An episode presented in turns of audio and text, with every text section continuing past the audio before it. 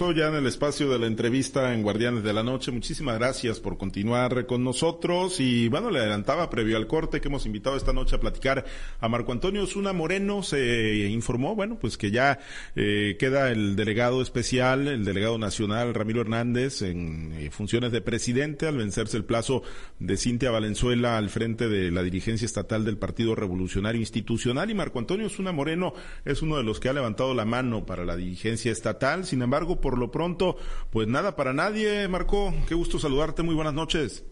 Qué gusto saludarte, Pablo César. El gusto es mío. Un saludo para todo tu auditorio. Oye, Marco, pues que finalmente, ¿qué sabor de boca les, les deja la, la determinación? ¿Es una determinación eh, salomónica? Nada, es, un, ¿Es una de ganar tiempo? Eh, ¿qué, ¿Qué les dijeron ya en lo cortito, Marcos, ahí al oficializarles esta determinación de que Ramiro Hernández se queda al frente del PRI en Sinaloa?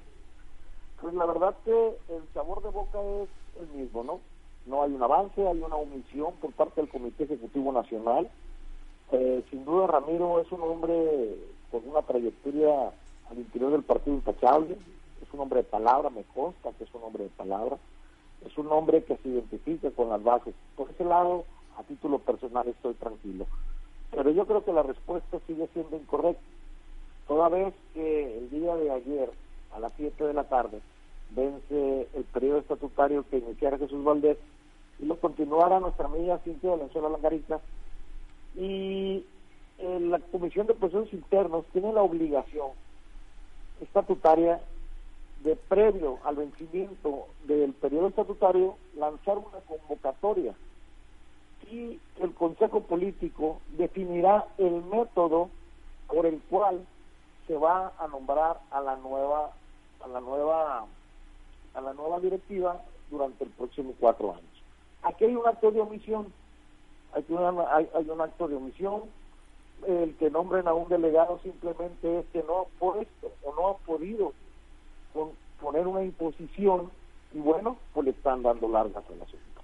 Esto es lo que yo veo. Ramiro es un excelente personaje, es un excelente cuadro de nuestro partido a nivel nacional, alcalde de Guadalajara, senador, hombre de mucho talento y de mucha palabra, genecista, y la verdad por ese lado estoy tranquilo. Creo que la voz manifiesta de muchos de muchos militantes y consejeros y cuadros importantes del partido a nivel estado se ha manifestado que el acuerdo sería que la militancia del partido a través del método de consejo político pueda nombrar a su nueva a su nueva dirigencia toda vez que el Consejo Político fue el que avaló las candidaturas del 2018 a la fecha. Avaló la candidatura de Mario Zamora para senador, avaló la candidatura de Mario Zamora para gobernador, avaló mi candidatura para candidato a alcalde, en fin, todas las candidaturas se han avalado. Ahora, los que quieren buscar un consenso de imposición no están de acuerdo con ese consejo político. Que porque muchos han, han cambiado de partido, han renunciado al partido, se han, se han incrustado en la administración pública, estoy de acuerdo. El consejo se compone por 400 consejeros. Cada uno de los consejeros tiene un suplente. Al momento que el titular deja de tener sus derechos partidistas vigentes, entre el suplente. Y si el suplente también perdiera sus derechos, se nulifica esa posición. Si al final del día, en un escrutinio de los 400 consejeros, porque es el argumento que están utilizando los que quieren llegar a un consenso de imposición, es que el Consejo Político no tiene la validez ni la calidad para poder nombrar una nueva una nueva dirigencia. Si al final del día durante el escrutinio y quedaran 350, 380, con los que fuesen, yo creo que se hubiera representado el periodismo sinaloense en el nombramiento de la nueva dirigencia. Es más de lo mismo, mis respetos y todas mis consideraciones y mi amistad para Ramiro, sé que hará y está haciendo la parte que le toca eh, como delegado, pero en este momento el Partido Revolucionario Institucional a través de la Comisión de Procesos Internos está en un acto de omisión. ¿no? Oye, y, Sí, dime. Sí, y si el acuerdo de consenso fuera para que, para que Marcos Zuna fuera el presidente del PRI en Sinaloa, Marcos. No estoy de acuerdo. Tampoco. Tampoco. Mm. Yo creo que debemos, hay, si somos revolucionarios como lo manifestamos y lo gritamos en los cuatro vientos, que revolucionarios evolucionar. Y creo que es el momento de que evolucionemos. Hay que ser autocríticos, hay que ver las tomas de decisiones del pasado, hay que ver lo que, lo que está exigiendo la sociedad hoy en día, procesos más claros, rendición de cuentas, procesos democráticos. Bueno, hay que evolucionar, hay que atreverse a innovar. Y yo creo que este sería un gran ejercicio. Y bueno, me queda claro que ni se pierde todo ni se gana todo en una contienda.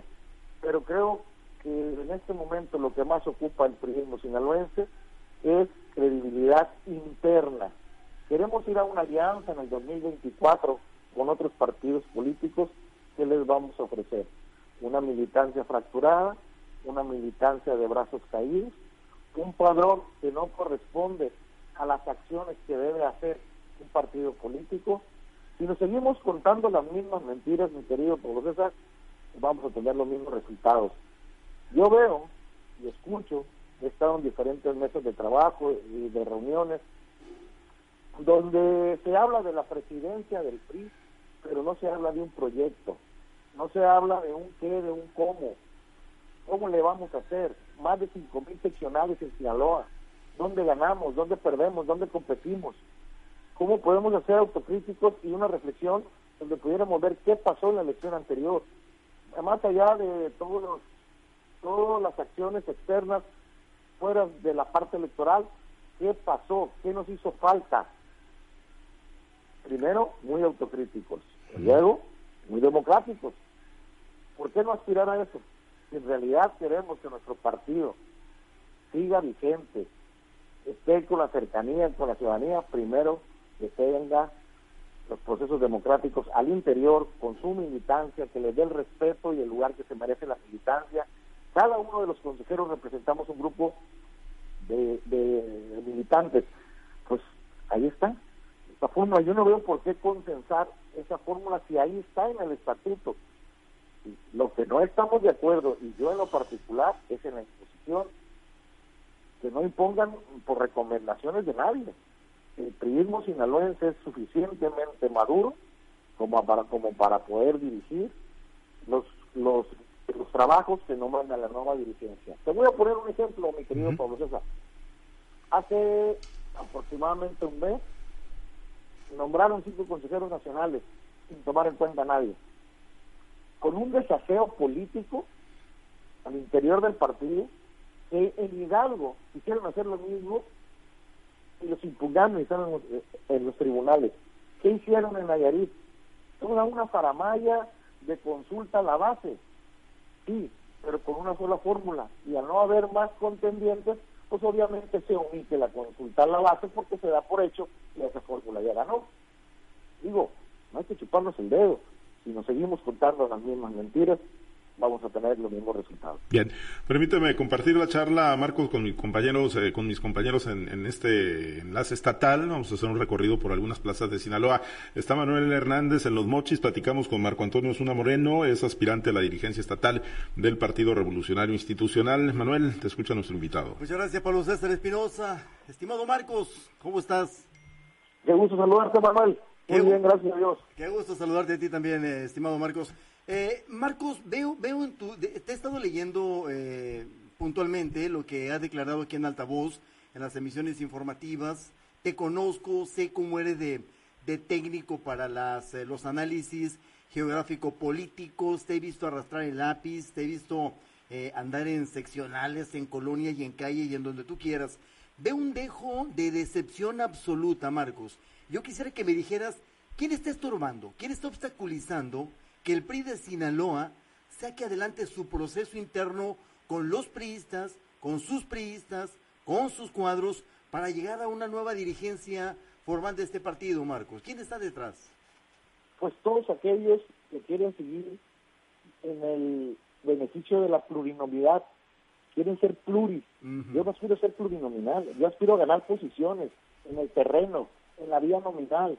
en que vayamos y convenzamos a la gente y que le digamos que nuestro partido es la mejor opción, que los riesgos que está representando la cuarta transformación, el gobierno que encabeza Andrés Manuel, con esos riesgos, eso, ¿quiénes están obstaculizando los que ya se dieron por vencidos? Los que ya no quieren pelear y se conforman con migajas, con esperar y pelear y arreglar en México, porque en el último Consejo Nacional se hizo la reforma donde el presidente nacional es el líder absoluto de la toma de decisiones a quienes les otorgan las candidaturas plurinominales. A eso le apuestan. Pues yo le apuesto a todo lo contrario, a la innovación, a buscar, al renacer, al buscar con elementos y con argumentos que somos la mejor opción, que somos lo que construimos México. Hemos cometido errores, seguro que sí, pero hay que ser autocríticos. Todos aquellos que no quieren que nuestro partido siga vivo, se están conformando con las migajas de una plurinominal, buscando no enfrentarse a la sociedad y al escrutinio social. Tenemos un solo diputado federal, es plurinominal, un senador que es por, por primera minoría, un Sinaloa, los sinaloenses no nos merecemos eso, los periodistas. Por eso hay que trabajar, hay que trabajar duro, como bien lo dices tú, con, una, con un análisis técnico electoral que nos permita saber dónde ganamos, dónde competimos y dónde perdemos. Y tener muy claro lo que queremos. 33 regidores teníamos, creo que hoy tenemos 30. Tenemos 8 diputados locales plurinominales, una diputada federal y un senador. ¿Eso es lo que merece Sinaloa? Por supuesto que no. El turismo sinaloense merece eso y más. Pero hay que trabajar, Manuel y trabajar duro en los seccionales, como lo está haciendo mi amigo César Emilio Gerardo. Está yendo a trabajar mi reconocimiento, como lo hizo Cintia Langarica, Cintia Valenzuela. Ir al seccional y seguir trabajando, no bajar la guardia y no desgastarnos entre nosotros. Tan sencillo como es ir al proceso. Si el proceso decide que es Pancho López, Tito Pérez o Juan Juan Rulfo, pues eso vamos a hacer, con eso lo vamos a sumar. ¿Por qué le temen? ¿A qué le temen? ¿Por qué no llevar un proceso abierto que está en el estatuto y creo que sería lo más democrático posible. Bien, a ver, eh, entonces, eh, eh, una pregunta más que va en ese sentido, y tú diste, mandaste unas señas, y a mí me invitan a pensar en un nombre en particular. Cerca de Alejandro Moreno hay un sinaloense y Alejandro Moreno lo escucha perfectamente bien y se llama Mario Zamora. ¿Qué papel está jugando Mario Zamora en lo que está pasando en Sinaloa, querido Marcos? Seguramente Mario Zamora, el senador Mario Zamora lo ha dicho. Que me lo comprueben. Pero tampoco somos tan ignorantes. Hay acciones que son más que obvias. Y tiene la mano metida en el proceso. Por supuesto que la tiene. El primero, con mucho respeto a, nuestro amigo Aaron Irizar, quiso imponer a Aaron Y la militancia y los consejeros no lo permitimos. Hoy quiso imponer a Álvaro Ruelas. Te digo nombre y apellido, Manuel. Sí. La gente debe de conocer la realidad y la verdad. Tampoco pudo. ¿no? Tampoco pudo. Y tan es que no pudo que estamos en un estado de omisión ahorita. Hay un delegado, claro, el presidente nacional tiene la facultad de nombrar un delegado, ya lo hizo. ¿Con cuánto tiempo? No lo sé. Pero de que estamos en un estado de omisión, eh, lo estamos, porque la Comisión de Procesos Internos no emitió una convocatoria para renovar la dirigencia. Y te lo repito y te lo digo, y en su cara te lo digo al senador, que saque las manos del proceso, que dejen que los sinaloenses si él es amigo de Alito, que le ayude a Alito, no que le enrarezca. Bastante problemas tiene el presidente nacional en todos los estados como para que menudo favor le esté haciendo, enrareciendo el proceso de Sinaloa. Bien, estimado Marcos, hay muchas cosas, está muy interesante el análisis que haces, eh, pero hay más preguntas y mis compañeros las tienen. Si me permite, Marcos, te aprecio tu tiempo. En Culiacán está Samuel Sánchez, Marcos, un saludo. Ok, Manuel, muchas gracias. Un saludo para todo el auditorio de los Mochis. A ti, gracias. Samuel Sánchez. Manuel, muchísimas gracias. ¿Cómo se encuentra, Marco? Un gusto poder saludarlo. Muy buenas noches. Pues muy buenas noches, Samuel. Un gusto saludarte. Un saludo para todo el auditorio en la ciudad de Culiacán. Qué gusto mío, Marco. Pues yo preguntarte cuál riesgo estaría corriendo el turismo en Sinaloa de llegar Álvaro Ruelas a dirigir el PRI en la entidad, tomando en cuenta que sería, como se ha mencionado, una imposición de parte de, el dirigente nacional de Alejandro Moreno, que está muy de la mano pues del senador Mario Zamora. Es de, Mario Zamora. ¿Representaría un peligro para el priismo? Más que un peligro, yo creo que el priismo no está en riesgo porque sea o no sea Álvaro Ruelas yo creo que debe de ser el presidente tener esa legitimidad de que fue que fue resultado de un proceso con la militancia, con los consejeros. A mí en lo particular, a mí en lo particular, no le voy a firmar un cheque en blanco. No le vamos a permitir que Álvaro Ruelas o que Pedro Pérez o que el que sea llegue a través del proceso de imposición. El, el es de Mario Zamora. desde luego. ¿Amanda? La unidad estaría en peligro, los acuerdos estarían en peligro porque fue una sería una imposición, ¿no? Es correcto. A ver, hay manifestaciones de Mazatlán, hay manifestaciones del Fuerte, hay manifestaciones en Ahome, hay manifestaciones en Culiacán. El mundo no puede estar equivocado. Algo no está pasando bien o alguien no está conforme. ¿Por qué seguir arrastrando el proceso cuando se tienen todos los métodos para hacerlo.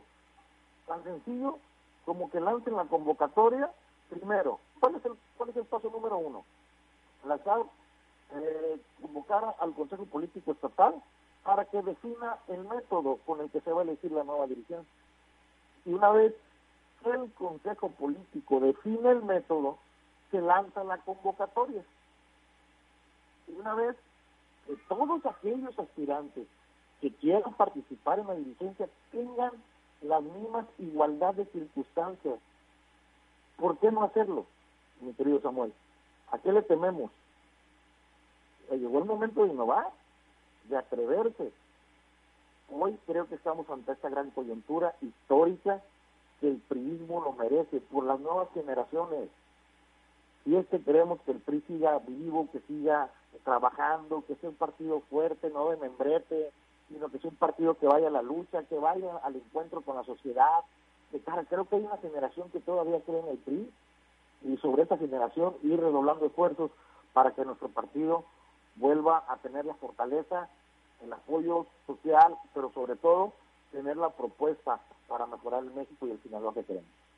Oye, Marco, y todo este proceso que va a dar el, el comité político, el consejo político, y pues para decidir cómo va a ser el proceso de selección de la nueva dirigencia, de la renovación, no, no va a ser puro circo, no va a ser puro parapeto, no va a ser como que intentamos hacer las cosas bien para mandar ese mensaje a la población finalmente no van a salir con el que pues, finalmente fue decisión desde arriba, como ha ocurrido en el pasado. Es lo que ustedes que no quieren, ¿no? Que se dé otra vez. Pues queremos aprovechar esta coyuntura. Precisamente se han tomado decisiones populares en el pasado porque evidentemente hay un jefe político en cada estado. Hoy, hoy no contamos con un jefe político emanado de nuestro partido. Entonces, recae en la militancia tomar esa decisión. No sé si en el pasado estuvo bien o estuvo mal, pero lo que sí te puedo decir es que a partir de hoy podemos hacer que las cosas sean diferentes y por qué no aspirar a que sean mejores para que el turismo pueda renacer. Además, Samuel, a sus órdenes. Ahorita mencionabas que suenan ya los nombres de los aspirantes en todos los municipios de Sinaloa. ¿Qué tanto suena el nombre de Marco Osuna en Sinaloa, en la militancia? ¿Son la fuerte? A ver, ¿me puede repetir la pregunta? Se me cortó. Ahorita, ahorita mencionabas que ya empiezan a sonar, bueno, desde hace algunos días, ya semanas atrás, los nombres de los aspirantes que buscan estar a la cabeza del tricolor en Sinaloa, luego de terminar este periodo de Cintia Valenzuela Langarica por cuatro años, bueno, que ya quedó luego desde la salida de, Jesús Valdés Palazuelos. ¿Qué tanto está sonando eh, tu nombre de Marcos Osuna en la entidad? ¿Suena fuerte? Pues afortunadamente he sido delegado en más de 15 municipios en, el, en, el, en el Estado. Fui subsecretario de gobierno, recorrí todo el Estado. Fui diputado, recorrí todo el Estado. Y la verdad que dentro del turismo tengo invitando desde el 23 de marzo de 1988. Conozco muchos priistas y me conocen y saben el tipo de persona que soy. Eh, y así me atrevo a decir que quiero contender como cualquier otro. Si al final del día el Consejo Político decide que no sea Marcos Osuna y que sea Pito Pérez, yo me voy a sumar a Pito Pérez, pero que sea a través de los procesos, a través de otros mecanismos que innovemos y que seamos interesantes para la sociedad. Hoy en día queremos seguir con las mismas con las mismas fórmulas que no nos han dado resultados.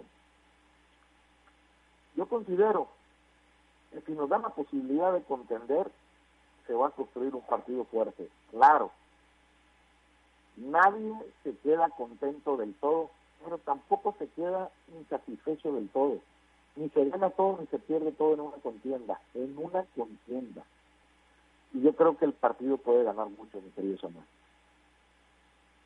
Sí, Marco, bueno, pues hay muchos temas importantes que hablar contigo. Muchísimas gracias por esta parte de la entrevista. Yo le voy a ceder el micrófono a mi compañera Diana Bon, que se encuentra enlazada allá en el municipio de Guasave. Marco, muchísimas gracias. Adelante, Diana. Buenas noches. Gracias. Muchísimas gracias, Samuel. Gracias, Samuel. Buenas noches. Qué gusto saludarlo desde el municipio de Guasave. Sí, muchas gracias. Muchos amigos, saludos para tu auditorio pues preguntarle, ¿cree que las antiguas prácticas del PRI, es decir, las del dedazo o imposición, siguen afectando al partido y fracturándolo? Yo creo que los tiempos que marcan hoy en día la agenda política y social del país requieren de cambios. Para atrás no podemos hacer nada, para adelante podemos construir mucho. Si ya hemos visto que el modelo anterior ya se desgastó, que en su momento dio un resultado, con las facturas que se tuvieron que pagar en su momento, pues, pues, debemos atrevernos a ver qué vamos a innovar. ¿Por qué no atrevernos a hacer el proceso democrático? Yo recuerdo en el discurso de, de Alito Moreno que decía que somos un partido socialdemócrata. Pues vamos haciendo valer nuestra nuestra postura política siendo democráticos al interior del partido. Y yo creo que estamos en condiciones, eh, todos los participantes pudieran estar en condiciones, que se inscriba el que se quiere inscribir, el que considere que tiene eh, las capacidades, las ganas de servir, pues que se inscriba, que no les pongan ganados, piso parejo para todos, y que gane el mejor, que el que gane lo que la militancia o los consejeros deciden. Entonces, sin duda es un avance el hecho de que pues se hayan podido imponer como militantes del PRI como aspirantes y, en cuanto a la democracia al interior del tricolor? Yo creo que solamente pospusimos una imposición, ¿no? Y hay muchas voces y mucha inconformidad. Hoy recae en la figura de Ramiro Hernández la responsabilidad de estar al frente del partido, pero no va a ser para siempre puede ser el próximo mes, dentro de seis meses, no lo sabemos, el presidente tiene la facultad. Alito Moreno sale en el mes de septiembre, termina su periodo estatutario. Igual él pudiera arrastrar todo lo que es su periodo estatutario a Ramiro, pero va a llegar un momento en que vamos a tener que enfrentar ese proceso, por más que lo alarguemos. Y claro, y me queda también dentro de mi marco de la realidad que para septiembre del 2023 ya van a estar definidas las candidaturas plurinominales. Esos que impiden que, que se abra el proceso es lo que están buscando. Nosotros, los que queremos un proceso democrático, ¿para qué queremos un proceso democrático? Pues para salir a la calle, a conquistar el voto, para tener argumentos con la gente, para poder construir un prismo fuerte que le pueda aportar a la alianza que va por México con los otros partidos. ¿En qué le vamos a aportar? el membrete, el decir que el PRI está en la alianza y que no tenga ninguna canica, o que sean muy poquitas canicas. Hay realidades que tenemos que entender y yo creo que estamos pasando por alto la realidad política y social que necesita el Estado, pero sobre todo lo que necesita México. Desde Sinaloa podemos aportar, si bien es cierto, solamente somos el 2% de la población, perdón, del padrón electoral, pero yo creo eh, a como están los tiempos, un voto te define una elección. Y luego, con la legitimidad que pueda tener el presidente del partido emanado de un proceso democrático, yo creo que estará en condiciones de poderse asentar a negociar en una alianza las posiciones, porque luego vendría eso. O sea, yo tengo esto para aportar a la alianza, ¿qué me toca de la alianza? Esas son realidades. Ahorita, porque no va a ser no va a ser parejo, ¿eh? pues no va a decir es el 100%, el 33% para un partido, el 33% para el otro, el 33% para el otro y el 1% pues hay que ser un, un disparejo. No es así, es en función de todos los elementos que presentes en la mesa de la negociación. Ahí es donde está, donde estriba la importancia de que un presidente del PRI de, en Sinaloa llegue con todos los argumentos y con todos los elementos de peso para poder tener una negociación sana de a de veras. De nada sirve que lleguen los partidos, pueden llegar 20 partidos con membrete contra un solo partido. Si esos 20 partidos de membrete no tienen militancia, de nada sirve dijo hace unos momentos algo que me parece muy importante y quiero rescatar, que solamente pospusieron una imposición, entonces están pensando en que de todas maneras va a haber. Yo, yo interpreto que sí, porque si se hubiera detenido la imposición, si hubiera lanzado convocatoria. Y no. sentido común, ¿no? Entonces, ¿qué es lo que están haciendo? Están buscando la forma de cómo acomodar una imposición. Alguien mencionaba en, un, en, un, en una mesa, están viendo cómo se reparten el pastel. O sea, no hay mucho que repartir. Hay que volver a hornear el pastel. Y por volver a trabajar fuerte. Y ni por dignidad parece, eh, pareciera mejor el hecho de, pues, apartarse de, del Partido Revolucionario Institucional, de todas maneras lo siguen viendo como una casa pese a esto. Mira, yo tengo militando desde el 88 y, y, me ha tocado trabajar desde el seccional hasta ser presidente del partido, diputado, candidato a alcalde.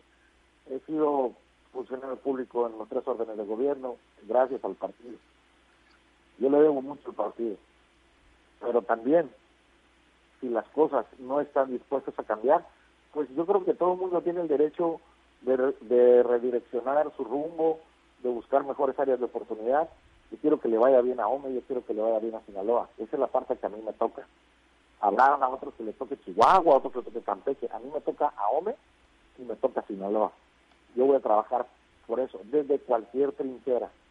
En este momento te puedo decir que voy para 34, 35 años de militancia en marzo, pero también, como dices tú, y como decía mi abuela, donde no te quieran, no hay que estar.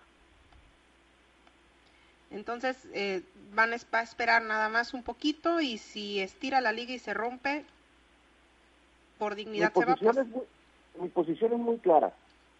Yo aspiro a que nuestro partido tenga un proceso democrático. A eso aspiro. Yo creo que no estoy pidiendo nada fuera del estatuto, y no soy yo solamente, son, son varias voces, y te puedo mencionar 10, 15 gente fuerte.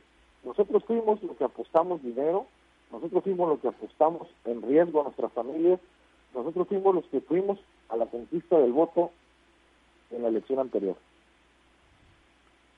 Y yo creo que vale la pena que nuestras voces sean escuchadas, sean tomadas en cuenta.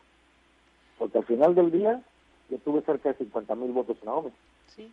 No digo que todos son míos, ni que todos volverían a votar por mí. Ese sería, sería iluso pensarlo. Pero algo tengo que aportar al partido. Y es un buen de medición. Lo tiene que hacer Faustino Hernández, lo mismo Maribel Cholet, eh, Nubia Ramos. Cada uno tiene que aportar algo. Y todos esos que te estoy mencionando, estamos promoviendo por democratizar el partido. Muy bien, pues muchas gracias Marco Antonio por esta entrevista. Por cuestiones de tiempo continuamos el recorrido allá en la región del Ébora, que por supuesto tiene muchas preguntas también que hacerles mi compañero Carlos Iván. Carlos, adelante y gracias de nueva cuenta. Sí, muchas gracias. Muchas gracias Diana. Marco, buenas noches. Te saluda Carlos Orduño. ¿Cómo estás Carlos? Qué gusto saludarte. Muy bien, muchas gracias. Marco, ¿no crees que le estén apostando a que se cansen todos los que quieren eh, pues eh, dirigir el partido y que pues al final eh, en ese cansancio pues la dirigencia nacional pueda definir quién eh, va a estar al frente del PRI? Eh, yo te voy a contestar a título personal. Me, si me canso, me siento descansar un poco pero no me voy a rendir. ¿No? Y creo que es el sentir de muchos compañeros. Descansaremos un poquito, pero seguiremos en la lucha. No estamos pidiendo otra cosa que no sea democratizar el partido. Es muy difícil entender que hoy los tiempos sociales y políticos de nuestro Estado nos exigen mayor transparencia, mayor rendición de cuentas, mayor procedimientos claros para desde la elección de un candidato, la elección de un dirigente, desde las cuentas públicas. Eso es lo que son los tiempos que estamos viviendo hoy en día. Si seguimos aferrándonos al pasado, vamos a tener los resultados del pasado. Un ejemplo fue la, pues el tema de Chano Valle en la, en el Congreso local, ¿no? Donde, pues eh, también hubo imposición y pareciera que, pues eh, no se aprende en el PRI, eh, no se quieren salir de, de, la receta que han tenido desde hace muchos años, Marco. ¿Esto los puede llevar a la desaparición? Pues yo creo que para tener un registro partidario exigen un determinado número de votantes por elección, ¿no? Si el partido sigue con esas prácticas, va a llegar un momento donde no va a alcanzar ese porcentaje que te pide para mantener el registro. Ya pasó en el PRD. En el PRD, en la elección del 2018, perdió su, su registro local. Pero al ser partido nacional, por ahí un, un, registro jurídico y bueno, tuvo la posibilidad de volver a contender. Pero a eso, les, a eso le están apostando muchos, a que se enfade la gente, a que eh, nos quedemos o se quede la gente que quiere en el partido buscando las, las famosas plurinominales, que ojalá las desaparecieran las plurinominales, para que en realidad se pusieran a trabajar en el partido, los que en realidad quieren el partido. Es muy fácil estar en un café, y estar criticando, y estar hablando, pero no proponen. No proponen un proyecto de trabajo pregúntales cuántos seccionales hay en Sinaloa, cuántos se ganaron, cuántos se perdieron, cuántos en, en, cuántos competimos, ¿no? No lo saben.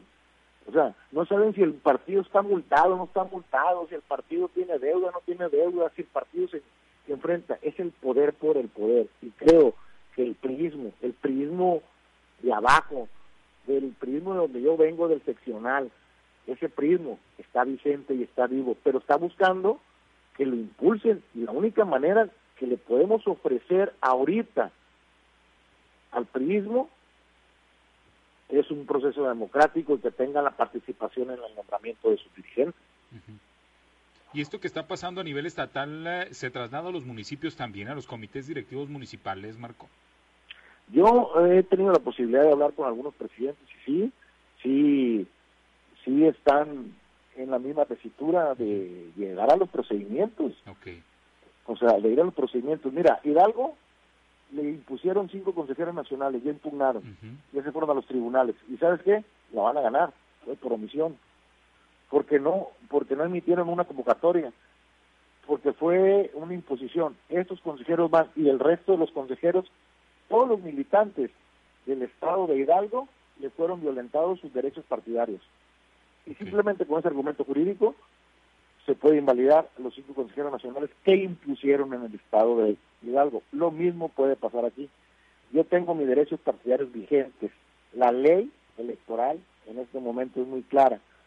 Si se violentan mis derechos electorales partidarios, yo también puedo irme a los recursos jurídicos, que yo le apuesto a eso. Yo voy a defender mi posición hasta lo último, ¿no? Yo no vengo ni por una tajada, ni por una plurinominal, ni, mucho menos. Yo vengo a trabajar por el partido y para el partido y para los priistas. Esa es mi propuesta de trabajo, donde se tenga un partido fuerte, donde se trabaje. Si somos 20, 30, 40 en el partido, bueno, pero que seamos bien convencidos de lo que queremos y de lo que buscamos. Lo comentaba hace un momento, eh, 33 regidores ocho diputados locales, un diputado federal y un senador. Eso es lo que tiene el PRI de Sinaloa. Yo creo que merecemos un poco más si nos ponemos a, trabajar fuerte, eh, con la verdad por delante e interpretando la realidad social y política que está viviendo hoy el Estado. Muy bien, pues muchas gracias Marco, te agradezco la oportunidad de platicar. muchas gracias a ti, un saludo para todo tu auditorio. Gracias, vamos a regresar con Pablo César Espinosa, buenas noches. Bien, muchas gracias, gracias eh, Carlos. Marcos, pues agradecerte que nos hayas acompañado en este recorrido por, por Sinaloa. Oye, si se eh, les concede la posibilidad de que la nueva dirigencia se elija como lo planteas a través del Consejo Político de plano, o sea, sí, sí estás totalmente convencido que, que no hay posibilidades de que fuerzas externas que seguramente quieren influir en el partido, Marco, puedan, puedan apoderarse o puedan tener esa mayor capacidad de influencia? Sí, eso sería eh, hacer un aseveramiento de esa naturaleza sería como subjetivo porque no tengo los elementos para decirlo, pero lo que sí te puedo decir es que al momento de pertenecer a un consejo político y tener tus derechos partidarios vigentes, te da la posibilidad de participar en las decisiones del partido. Nada te garantiza que fuerzas externas o intereses externos al partido puedan tratar de interferir. Pero lo que sí te digo es que el mecanismo está ahí y es claro, no son priistas de ayer ni de antier, son priistas con una trayectoria, son priistas jóvenes, mujeres y hombres que pertenecen al Consejo Político y, representan a muchos militantes del Estado y que tomen la decisión que tengan que tomar. Yo considero que es el procedimiento más democrático que tenemos a la mano si lo dejamos consulta a la base, al no haber un padrón real o tangible del, del prismo en Sinaloa, sí que pudiera de, decir de intervención de, de, intereses externos. Pero con un padrón de 400 consejeros, yo creo que es fácil hacer el escrutinio y hacer quién tiene los derechos eh, partidarios vigentes. ¿Quién refrendó su militancia? Hubo un refrendo hace poco. Bueno, pues con esos hay que decidir el turno del el futuro del partido, pero no por una imposición, por un capricho de un senador que porque habla con el presidente nacional, asumo el costo de mis palabras, quiera venir a imponer a un candidato, llámese como se llame. Y creo que muchos, muchos priistas en Sinaloa no están de acuerdo con eso la prueba está que no lo pudieron imponer y hay un delegado en funciones del de presidente del Jalisciense, Ramiro Hernández, que la verdad, fuera de, todo contexto, es una excelente persona y confío mucho en su palabra. Confío mucho en su palabra, es un hombre que no se va a prestar para, para ninguna jugarreta, ningún madruguete, ni mucho menos. Conozco a Ramiro, sé de su calidad moral, pero sobre todo sé su gran cariño por el partido y él sabe que le haría un daño histórico al, al prismo sinaloense. Oye Marcos, y, y, finalmente, si se concediera la posibilidad de que fuera por una, eh, una por, por, consulta, por consulta de Consejo Político, eh, la elección del nuevo dirigente o la nueva dirigente, ¿vas a participar? O sea, ¿lo tienes totalmente decidido o van a realizar una especie de consenso, pues digamos, los, los, los eh, que han estado reclamando la apertura y un proceso democrático, eh, llámese Faustino Hernández, Manuel Osuna, Maribel Cholet, Nubia Ramos, eh, tú, por supuesto, o, en automático le vas a entrar? No, yo, ah, lo que hemos hablado entre todos es que primero se tiene que hacer una fórmula, hombre-mujer, mujer-hombre y dentro del método se define hasta el género, ¿no? O sea, pero que todos tengan la posibilidad de participar. Yo le voy a entrar, yo le voy a entrar.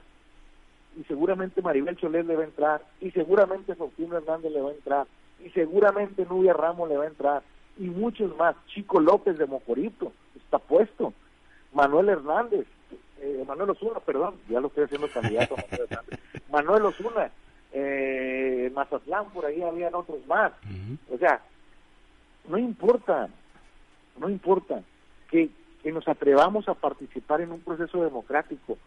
Lo que sí molesta y lo que sí irrita, uno, que quieran ofender nuestra inteligencia y por otro lado, una imposición de caprichos que a título personal pues la verdad no estoy no estoy de acuerdo. Muy bien, pues seguiremos platicando, Marcos. Eh, ¿Hay algún plazo? ¿En qué tanto tiempo piensas que ya para concluir la charla eh, Ramiro Hernández o Alito Moreno o los operadores del Nacional puedan decir, bueno, va, va o la imposición de una vez, eh, topen donde tope, o va el proceso democrático que están reclamando? ¿En qué plazo? Bueno, las facultades que tiene el presidente nacional lo puede nombrar mañana. Sí, no, no, y también se puede ir hasta septiembre, como lo dijiste y se puede que se obtiene con los costos con los costos que vaya. Él tendrá que evaluar los costos que tiene. No se habla de plazos, pues no, no pusieron plazos. No se habla de, Muy bien. plazos, no. Pero como te digo, él termina su periodo estatutario en septiembre, eh, se la puede llevar hasta allá, que también va a tener costos, ¿no? Porque seguir empecinados en no darle certidumbre a una militancia, también el ver que está a la deriva, pese a que Ramiro es una excelente persona, como lo dije anteriormente, un excelente político.